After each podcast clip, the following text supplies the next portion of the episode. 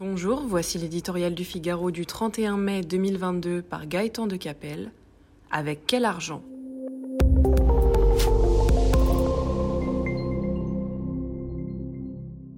Bientôt un chèque habillement?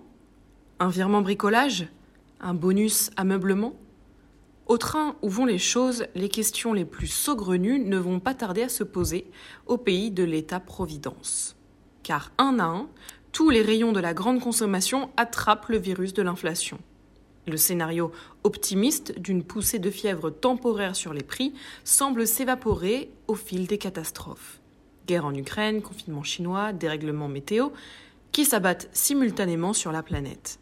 Le plus probable est que nous allons devoir réapprendre à vivre avec une inflation forte et durable.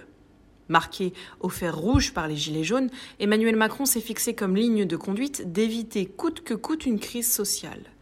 Respirons. D'emblée ont été écartées les idées simplistes et mortifères de Jean-Luc Mélenchon. Blocage des prix, augmentation massive du SMIC, qui mènerait les entreprises puis le pays tout entier à la ruine. Sans succomber à ces folies, l'exécutif s'est néanmoins résolu à prendre en charge une partie de l'addition en distribuant des aides massives aux Français.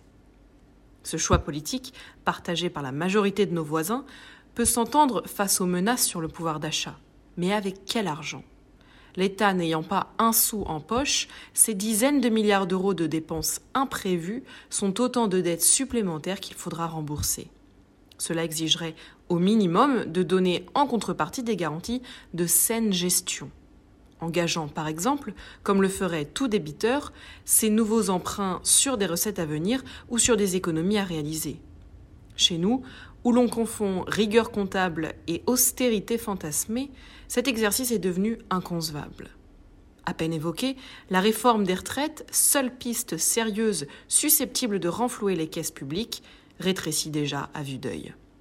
Au moment où disparaît l'argent gratuit et illimité des banques centrales, où les créanciers internationaux recommencent à faire le tri entre bons et mauvais débiteurs, il faudra pourtant bien se résoudre à devenir enfin responsables.